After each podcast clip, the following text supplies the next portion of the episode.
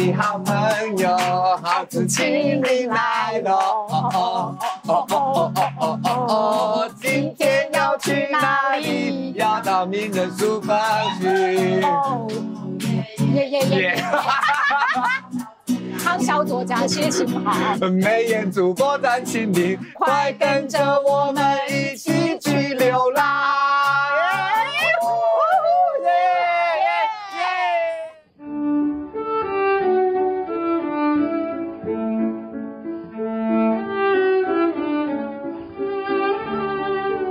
我的好朋友浩子今天带着《流浪日记》来了。其实说实话有点惭愧啦，《流浪日记》其实已经出了一年了啊，因为你是二零一七年带全家人出去流浪的嘛，对对对对，而且很强，一去从四月去到十二月，半年以上的时间，哎，大概去十一个月。带家人去旅行就旅行，为什么要叫流浪？哎，到后来才发现那个不太像是旅行了，因为旅行是从这个点去，然后又回来，然后再去再回来。但是我们从这个点去了以后，就一直去，一直去，一直去，然后并没有说在计划里面。然后当然心态觉得也有不一样，包括时间的长短，真的超过可以忍受的长度，就会开始觉得哎，会有一些问题开始跑出来。你一直在外面的时候，你不太需要做事情的时候，你会开始发现说，哎，啊，你什么都不用做，那我活着要干嘛？当这个问题跑出来的时候，那个流浪的气氛就出来。哦，你去的地方，难道那些点都不是在事前规划跟设定好的吗？百分之七十是。百分之七十是设定好的，有哪一些是意外、突发奇想后来去的地方？呃，像古巴。它就是蛮意外的一个地方，哦，所以去了以后，其实整个过程也蛮意外的。看你的书里面写，非常非常。在古巴那个看起来好像没有很顺利跟完美的旅游当中，嗯、你体会到什么？一种非常强烈生命力。在哈瓦那，哈瓦那，哈瓦那，一起哦。你现在是叫我一起吗？对，一起。好，好，哎，我们其他的人也要一起啊，对不对啊？就是到，哎，对对对，到那一个旧城的时候，嗯，我们第一天开车进去那个旧城，我们车上每个人，全家人就只有心里就只有一个念头，就我不想待在这边超过任何一秒钟，嗯，就是。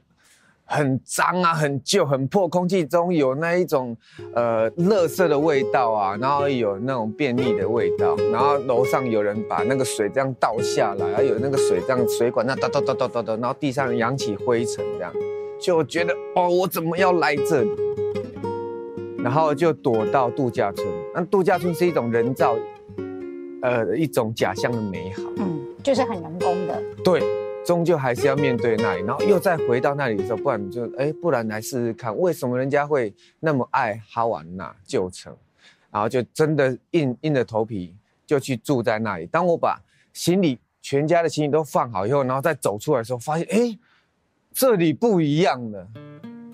当我觉得我有要落脚在这里的时候，那个时候自己的心态好像我怎么可以跳脱在另外一个角度看这里？这里开始慢慢美丽了起来。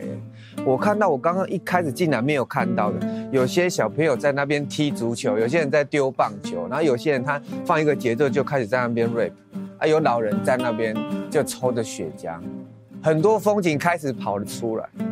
所以人生的体会，在不同的角度的时候，会有很多不同的样貌跑进你的心里。是，尤其在不同的时间点，那一天第二天早上，我到现在都很印象深。第二天早上我就。呃，在客厅喝咖啡，然后他们里面有一个他那个阿公的孙女，好像大学刚毕业，然后我就看他刚起床，他就远远从他房间起床，我在喝咖啡，他就走过来，就这样，啊，客厅只有我，啊，他就走过来这样，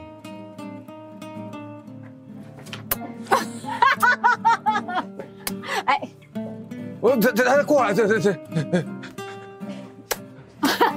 就这样。我这这要干嘛？就只有我一个人，我吓一跳这样。然后这是一种基本的礼貌。隔天早上我四点就起床在那边等，就是突然那呃那个冲击点很大，非常大。他有让你跟家人的关系又变得有什么样的不同，或者是说让你在对家人表达爱的方式上有新的启发吗？对。其实以前哦，我去看这世界的时候，只有我自己一个人。嗯。啊，这次是，呃，仅仅的是一个月，每天是这四个人在一起，所以我们走在台北街头的时候，我们回来很就爱上在路上一直走路，一直走路。四个人一起走。四个人一起走路，那个会。把我们拉回我们在流浪时候那样子的景色。突然有人闻到那个面包啊，烘焙坊呃面包出炉的那个味道，啊，巴塞隆纳的早餐啊，那就会有人说哦，是那个有有贝果啊，是可颂啊。对，我们每天都有一个很新鲜的柳橙汁，所以所谓的流动的宴席，我才知道原来是这样，而且不是自己一个人流动，是大家一起营造出，在那一刻，我们突然又回到巴塞隆纳。而且我不是孤单的，我们是全家一起，瞬间在台北的新一区，因为信义区变成巴塞隆那的早晨，然后仿佛又听到那个教堂当当这样。哇，给小孩子真的是很童年一个非常美好跟温馨的回忆。可是浩子，我在你的书里面其实看到有一些很感性的部分哦，就好像我们再回到流浪这样子的主题来讲好了，嗯。应该是哥本哈根没错。你遇到一个韩国人在街头，然后你说看到了他，你想到想象自己当初流浪的样子，你的想象是什么？你以前就会想流浪吗？他就在哥本哈根的那个呃街头这样，然后就他摆了一个很大的店。啊，他的电啊是有音阶，嘣嘣嘣嘣嘣嘣嘣，他甚至看到我，他还为我演奏一个。电啊是真正的电啊，对不对？呃，它不是，它其实是一个乐器，那个看起来是长得像电啊，就是就是阿阿嬷炒菜的那个电啊，但是有音阶，而且它那个是很像是泛音这样子，然后会会好像嗡嗡嗡这样，所以你听起来会很舒服。它就噔噔噔噔噔噔噔噔噔噔噔噔噔噔，就为我演奏了一曲，这样，然后我我就说啊，你这样子。带着你的乐器出来流浪几年？他说好像七年半，嗯，就就这样有一餐没一顿的。我说啊，你你会赚到钱吗？他说哦，有时候很穷，但是有时候很富有，但就是继续走下去。我说你怎么有勇气离家里那么远？他说你觉得远吗？不过就是一张机票，就是这样。好有情思哦。就就就是这样，就一张机票，其实就到了。就是远，只是我们呃。我们已经安逸惯了，被安逸太习惯了，要去哪里都觉得，呃，超过家里到便利商店的距离就觉得是远，大概是这样。我在国外最大的感觉是说，哎，怎么都没有便利商店？哎，原来我们已经那么安逸那么久。我觉得流浪很多时候是一种一种新的状态。你第一次主持旅游节目，当时的心情是怎么样？是工作还是玩？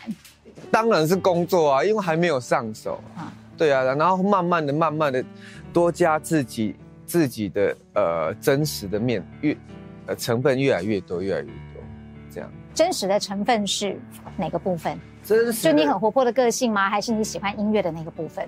其实都是我，因为有时候也是。呃，比较避俗，有时候是不爱讲话的，然后有时候是很疯狂。我我也有很避俗，有很封闭的时候。比如说今天如果不是工作，然后有这么多人在这边的话，我会很希望，诶，我不要被所有人看到，我要找一个让我觉得最安全的角落去看一本书，然后中间不要有人跟我讲任何一句话。哎哎，不好意思，诶。我我可以打扰一下吗？这样吗？可以可以打扰你一下吗？这样会不会打扰你？这样，哎，会，你真的在打扰我。我以为你要说哦，不会，原来耗子其实也是有很性格的地方。我你你真的在打扰我，但是我我可以跟你拍一张照，是 OK 的，是这样。因为耗子真的是有很多的面相，嗯、然后书里面有一句呢，我觉得可以看出你很善感的一面啊，那一段我印象蛮深刻的，就是你在那个米兰大教堂。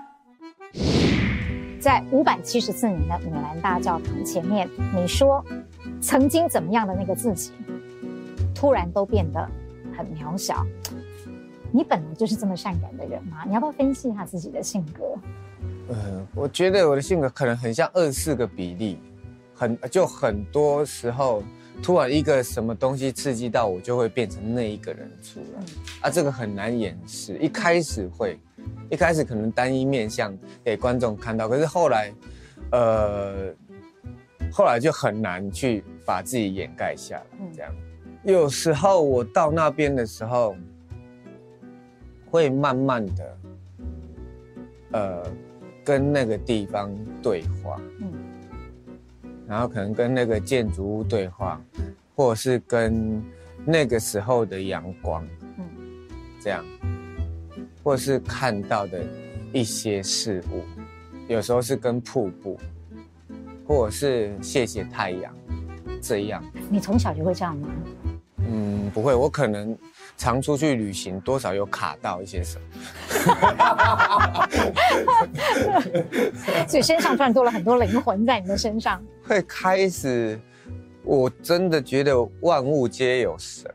嗯，开始这么觉得，开始感性了。你看，文青的一面开始展现。哎，不是不是，就就是会会这么觉得，然后也会希望。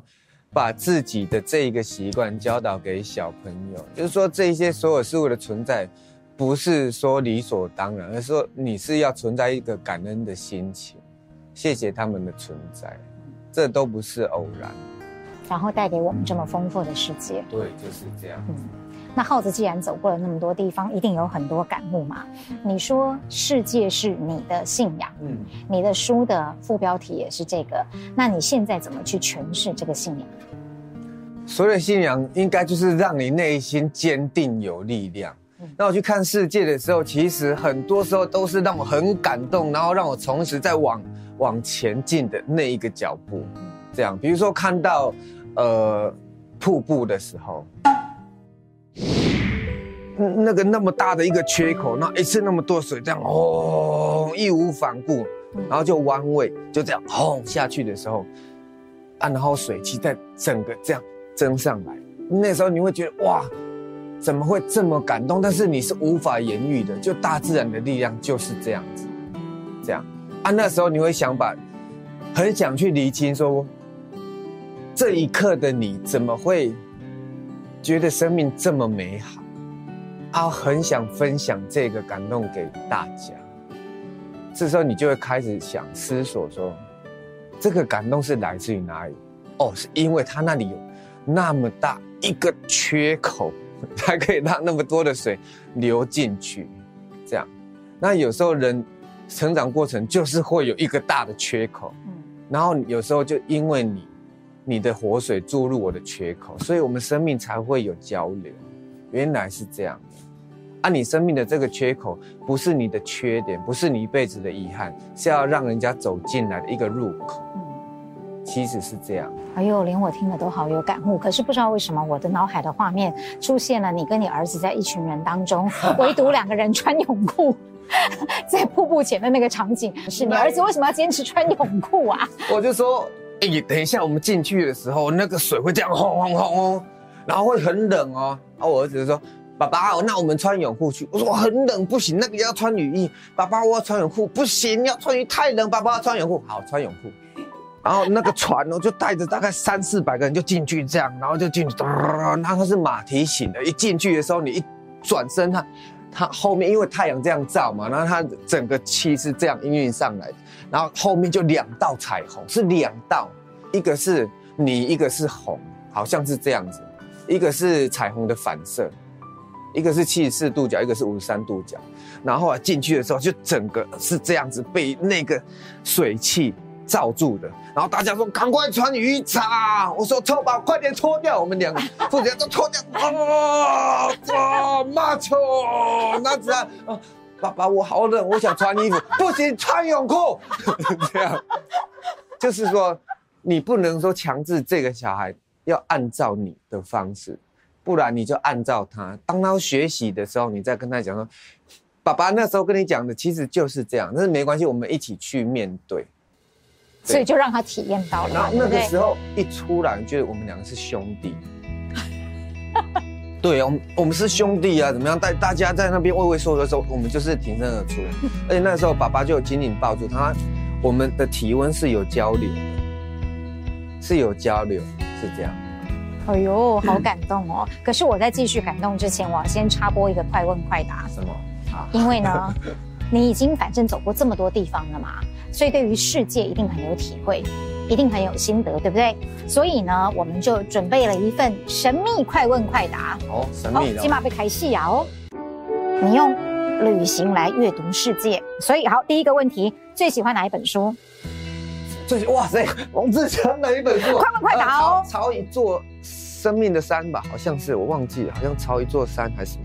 作者是谁？呃，他好像是一个什么法师还是什么，我忘记了。这是我最近读到一本最宁静的书。对，好，朝一座生命的山之类的。抄一座生命的山，好，忘了作者是谁？背一首唐诗来听听。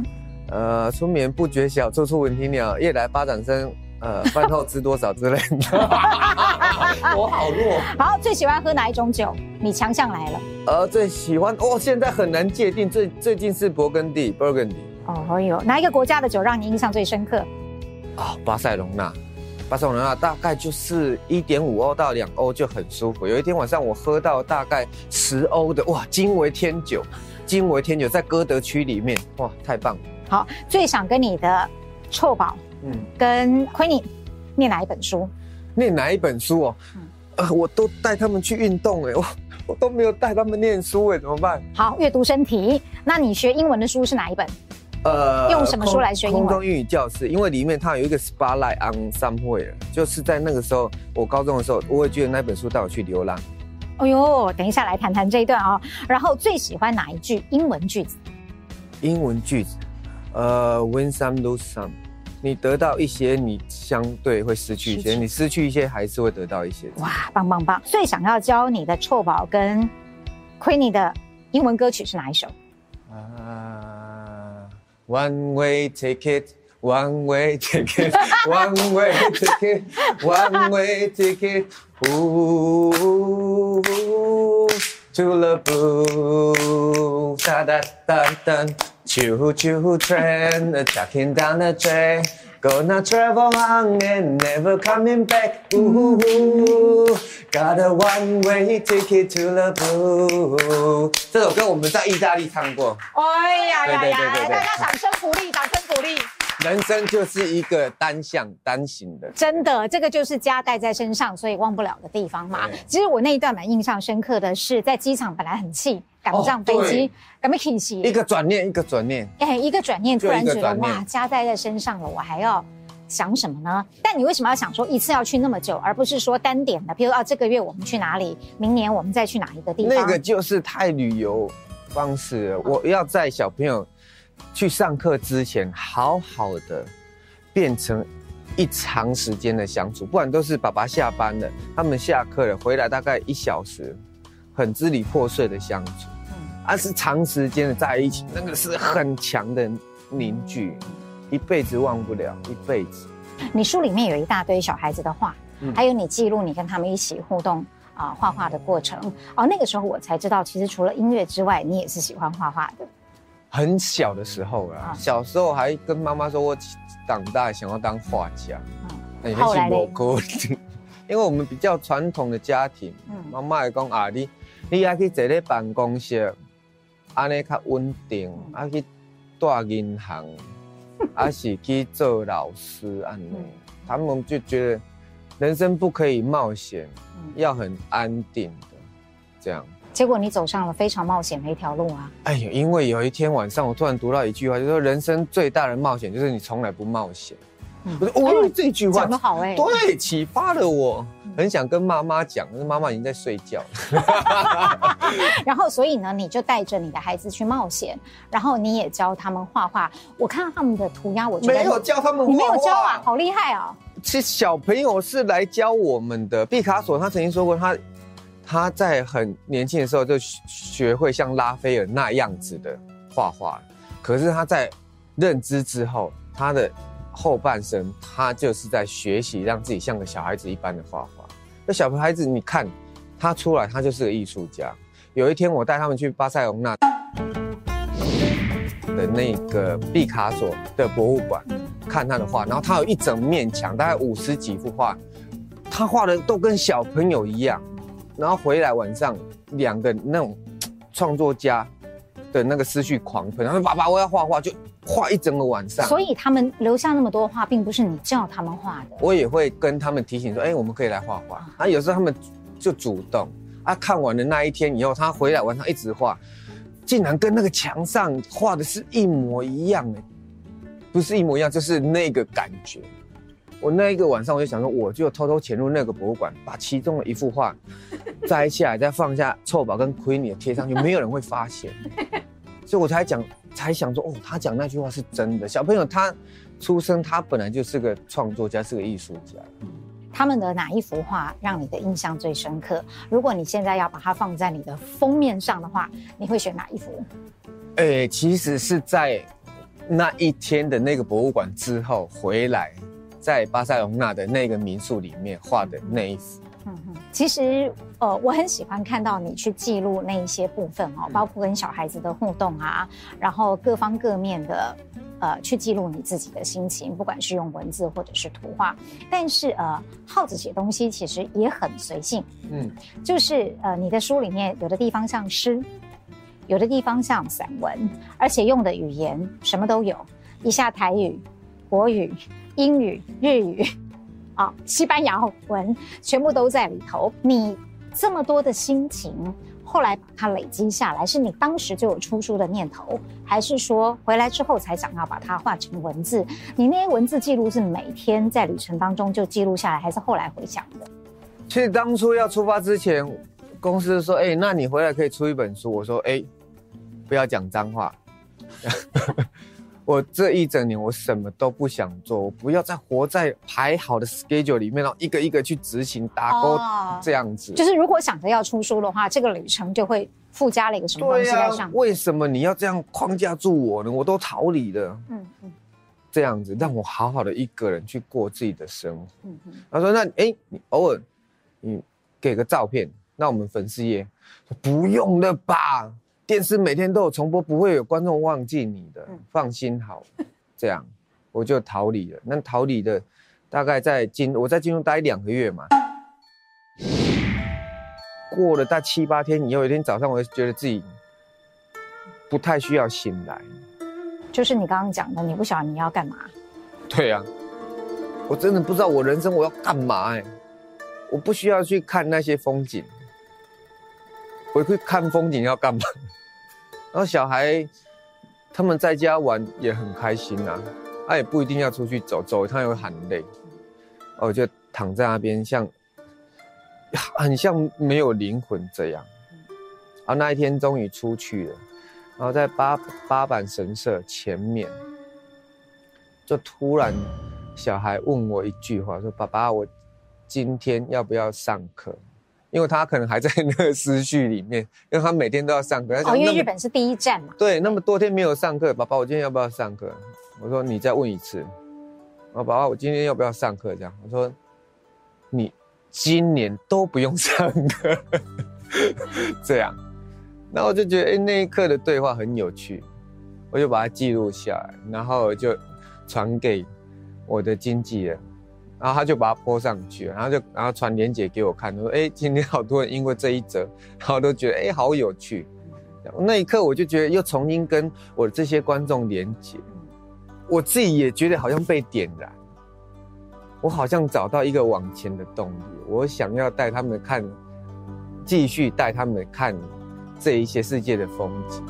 我生命的美丽有出口，不然美丽一直进来，你没有出口，呃，它进不来了。我才发现哦，原来生命是这样一直循环，一直循环，分享出去。为什么我要今天要当一个表演者，要当一个主持人，然后我要主持《时尚玩家》这个节目？是因为世界美丽，不是每个人有办法去看啊。因为借我的眼睛，借我我的感官，然后回来，然后反刍之后啊，分享。生命是一种分享，嗯，是一种服务。嗯，每一天看完以后，比如说神社啊。或者是诶、欸，这一个街景，或者是我今天遇到了一个人，我听到一段话，我吃到了一个美食，嗯，然后我可能就把它拍下来，嗯、或者是他在暂存区这样，嗯、回去然后慢慢的开一杯酒，然后摇摇摇，看又是酒，哎、欸，其实酒会让你就是在那个繁忙的脚步当中，慢慢的、慢慢的，就是缓缓慢下来。啊，你步调调对了，调对了以后，一些真正的味道才会跑出来。但是我开始在摇摇的时候，小朋友他们就会觉得，哎、欸，爸爸在摇了，他们也 自己渐渐去做一些事情，然后，然后我老婆也去做她的事情，然后我自己会那个世界会慢慢营造出来，然后那些风景就会重建、重组它该有的面相，有的变成童话故事，有的变成一首诗，有的像一个一个恋爱的故事这样，偶像剧，就像樱花跟春风，我就觉得是一个季节限定的 日剧，因为那个春天来了，然后春风就在那边，在樱花耳边这样，这样，然后樱花就。不理他，说你怎么让我等了一个世纪这样？他说我来了，你还不赶快啊！不要，然后他就就被他吹走，就跟着他私奔，这样。然后有时候就被那个小河一起带走，是是这种感觉。然后就是满开的樱花的时候，那个时候日本的天空会让出它的蓝色，因为天空会变成粉红色。是这样子的感觉。哎呀，这句我喜欢。连天空都让出它的天空蓝，有没有？当你坐在树下的时候，往上看，哇，天空变粉红色。然后风吹来的时候，哇，阴吹雪。然后那一刻，有时候你就是在工作的时候，发现，怎么这一刻只有自己一个人？那个人生风景就少了一块，那一块就是你，然后带着老婆跟小孩，啊，然后拼凑出。那一个完整的风景，那个完整的 moment。当我真的去做这件事情，带着我的家人坐在那个樱花树下的时候，然后真的看到那个樱花这样啊飘落的时候，然后臭宝就说：“爸爸，一直坐在这边好无聊哎。”才知道原本人生的风景哦，真正的它现实面是长这样，但也没有关系，其实就是这样子。就是这样，所以说你的书里面有的时候的文体是诗，嗯、有的时候是散文，有的时候像是邻家男孩在开玩笑。嗯、其实你本来就没有框限自己要用什么样的题材或方式来写作，就是等待，等待那个时候来，然后那个文字会自己出现，然后我只是一个记录者，那个其实不太是我写的，那个应该是那一个空间。他想传达的东西，那那些拟人化的思考呢？譬如说，你刚刚讲这个樱花跟春风，还有一段我印象也蛮深刻的，是在纽约，你帮自由女神讲话了。嗯，我觉得她好冷哦，因为纽约那个时候真的太冷了，那个不能走太久哎，到到那时候我记得要跨年的时候，负十二度的时候，你只能走两个店家。出来包好，两个店家赶快啊拉进去，啊暖气啊慢慢慢慢回温以后，可以了吗？好，又两个店家又进去这样，那个自由女神在那边很可怜呢，她也不能这样啊，她就一直这样。到晚上的时候你知道吗？终于她发现没有人看她的时候，她赶快，但是你要知道，真的有人发现。真的有人发现呐、啊，自由女神你也会怕冷，啊，自由女神啊，好好笑啊！但是他都有帮他保密，他因为他是一个象征嘛，他如果站在那边，然后他启发了一些原本他没有那个勇气的，觉得他也要很自由，让自己的生命自由，那他站在那边就有意义了，即使只是一个人，这 次，然后他那一天晚上就跟那个发现他。在那边诉说，在上面那个塔台的人就讲了这个故事，嗯，对，有道理。这个女神再见，他就帮他保守这个秘密。我真的以后决定要叫你畅销作家谢清浩。畅秋，畅秋，这才是正确的名字。畅秋作家。其实浩子以前算是功课不错的学生嘛，你以前国文好不好？算成绩的话，我国文真的不好。嗯，我英文比较好。哦，干嘛呢？你英文比较好？我们脏话都讲台语嘛，嗯、那其实我真正的母语是英文。你捅那么近干嘛？好害羞。他就想说啊，再讲啊，再讲啊，再掰啊。但是因为我的导师高中的导师，他就会那个时候就叫我要去读读比较大块的东西，嗯，就不要读一些小小小小，嗯，要读多一点，然后一次慢慢的把它嚼进去，这样，所以我那时候才会看的《浪淘沙》这个东西，《浪淘沙》我记得是这样厚厚的这样三本，我在旅行的时候还有带着它，不是这一趟，是在。之前退伍之后，然后就把那一本书慢慢的翻，我真的不记得它里面在讲什么，就是讲很长的民国民国前啊这样这样。那但是我记得在读那一本书的时候，感觉自己很满足，应该就是说，呃，那个作者在分享他的生命，但是你有被他带着走，这样就好像在看电影这样。就跳脱现实，这种感觉，跟着作者走，所以可以说那个高中老师是你的阅读启蒙吗？应该是吕新忠老师，他现在也会带着我的学弟，然后去非洲啊，帮忙盖水库。他就是让这些小朋友，他种了一颗种子，他告诉你说，世界很大的，不是只有考试。所以那个时候我在考试的时候的解脱就是。在学校晚上读读书读到十一点之后，然后骑脚踏车回去以后，洗完澡，然后把那一本呃英文杂志打开。我最喜欢读里面那个呃《Spotlight on Somewhere》，就是某一个世界的某一个地方。我还记得我那个时候有读到芝加哥，然后这一趟我有去到芝加哥，才知道为什么它是风城。哇，真的是风这样吹来，你会觉得哎。连绿灯都变蓝色的的感觉，连绿灯它它都很忧郁了起来，是这样。那个老师当时呃叫你看的书，到后来你去旅行了全世界哦，读万卷书不如行万里路。嗯，你会带着书在你行万里路的路上吗？像你刚刚讲的，很厚的书也会带吗？嗯，那一般你会挑选什么样的书在你的旅途当中？呃，到后期大部分是旅旅游书。嗯。可能你多少做一点功课，知道这个是什么的时候，然后因为它的历史，然后他的文化，然后再去看到眼前的这个东西，开始看说他这个作者写的是真的是这样吗？啊，我我自己心里想的是什么？我想表达的是什么？这样就好像有另外一个人跟你去 去旅行，他讲的是这个，但是哎，我不太认同你，啊啊 自己内心会有一个对话。嗯、其实我读的。还蛮杂的，什么样的心情，我自己就会找到什么样的书。想要去居酒屋一下，但是你又没有办法去居酒屋，就自己营造一个居酒屋。嗯、这时候就就啊，这时候就是深夜食堂的时刻啊，心灵到了居酒屋，就是啊。然后你看到里面他做的食物啊。这样，然后他跟客人之间的对话，客人他的故事，以及后来的发展，就等于说你好像在那边喝酒，然后看了一出戏这样。那还有什么这样的心情？譬如说，你的书里面你还会写诗，你会你是喜欢读诗的人吗？哎，有时候它是会让你心灵跳动。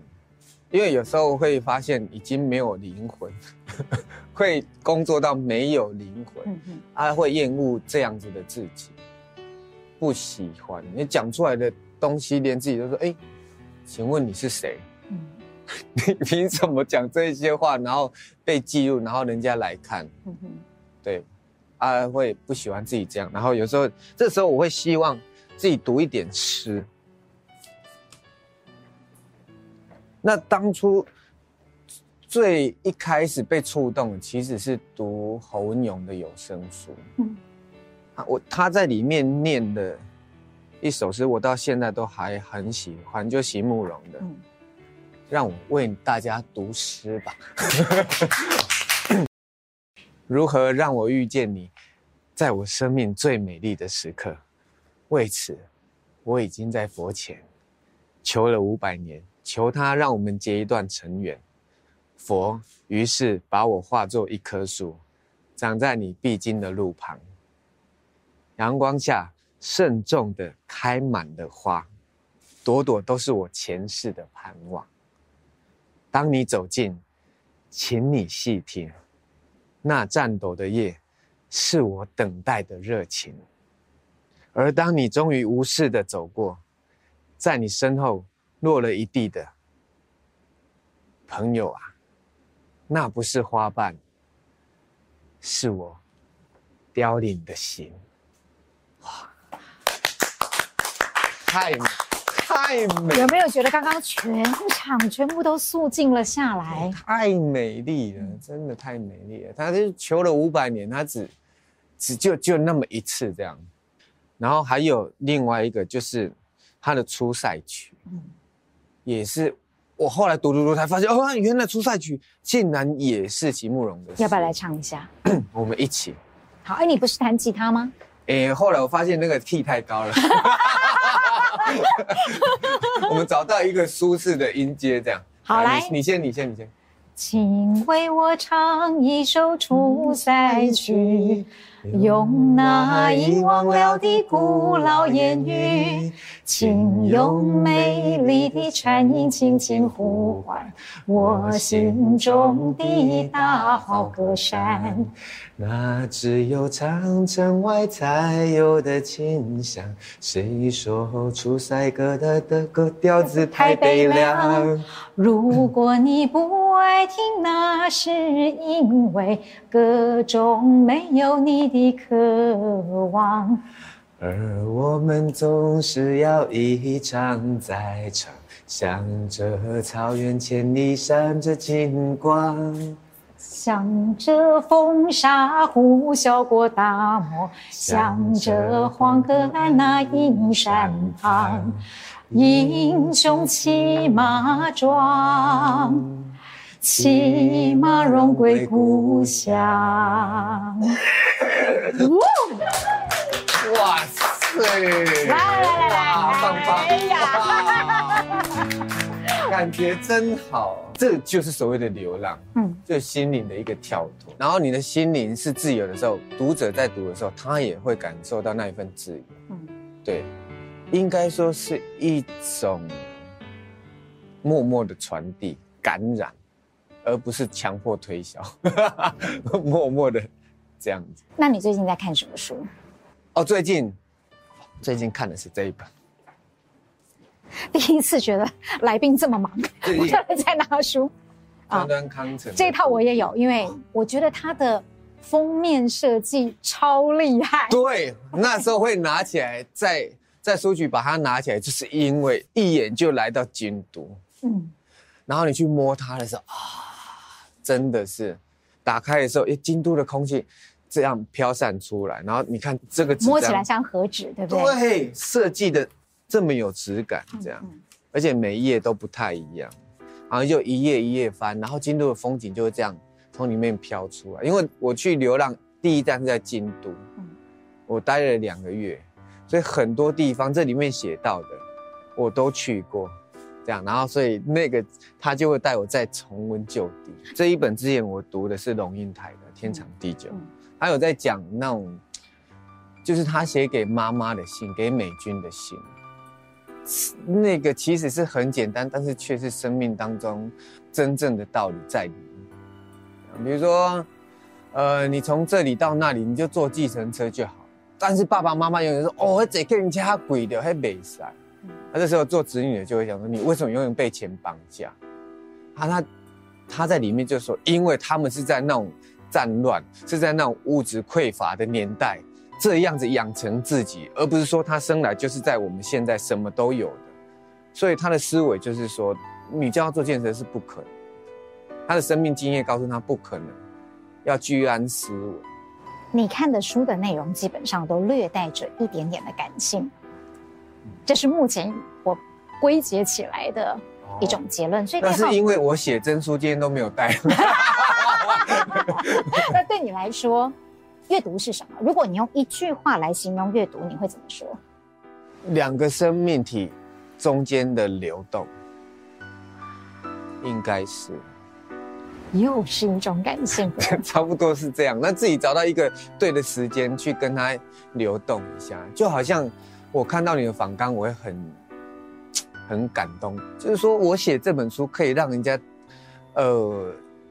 这么懂，那其实是对我来讲最大的一个回馈。你懂我在讲什么？只有一个你误解。哪一方面？在巴塞隆那，为了要让自己再更贴近，所以我用我的方式这样。那个其实不是写给女人，那个是写给巴塞隆纳的。哦。那我也很很感谢说，哎，你把它当作是跟女人的对话，其实就像一首呃经典的歌曲，这每个听都变成自己的主题曲这样。当他到了读者的手上的时候，就变成是读者自己去诠释了。我想要回到另外一个问题，也是你自己自问自答的问题，就是，那你是想要当一个生命当中小有成就而开心的人，还是一个你自己写的？燃烧自己，但活着的时候没人懂，死了以后每个人的心目中都有你。你现在当时的自问自答，回到现在，旅程也结束了，你又会怎么看？之所以会有这段话，是那个时候在梵谷博物馆里面，在他的三楼的时候，然后看着他生命最后期的那个田园系列，他可能已经有一点点他的。脑袋可能跟的状态不太一样，但是他还是要持续创作，因为我有创作的时候，他觉得他是真实的存在，可以摆脱现实的枷锁。但是你真的站在他面前，那是那个 spotlight 是整个在照射在他的那个画，然后你看到他那个油彩是很深的，那深是有厚度的，但是是被戳进去的。就好像他是在跟跟命运之神在敲他的门，为什么是这样？我这么热爱我的生命，然后我这么真实的传递，这么诚实的呈现，可是怎么会没有人看到，没有人听到，没有人感受到，没有人会跟我生命有互动？为什么我的生命当中这么，我觉得这么诚实的东西，它只卖出一幅？我疯，我快要疯了，把我耳朵割掉，这样是这样。可是他死了以后，却是全世界每个人都认识的一个一个创作者，一个画家。我在那个画前面其实是很感动。当我看到那个强烈的笔触的时候，所以才会有那个自问自答。但是我后来也有答案。我觉得这样子活着太难受了，我宁愿当一个。很自在的自己，每一刻都享受自在，然后享受生命给我的美好。所以，其实归根结底，你还是想要当一个开心的人。开心的。嗯，那浩子现在还有在做音乐创作吗？因为你现在也有跟乱弹阿翔的那个音乐的节目啊。在那个节目里面唱歌，我真的觉得很自在。Ending，我们就来听浩子唱一首台湾歌曲。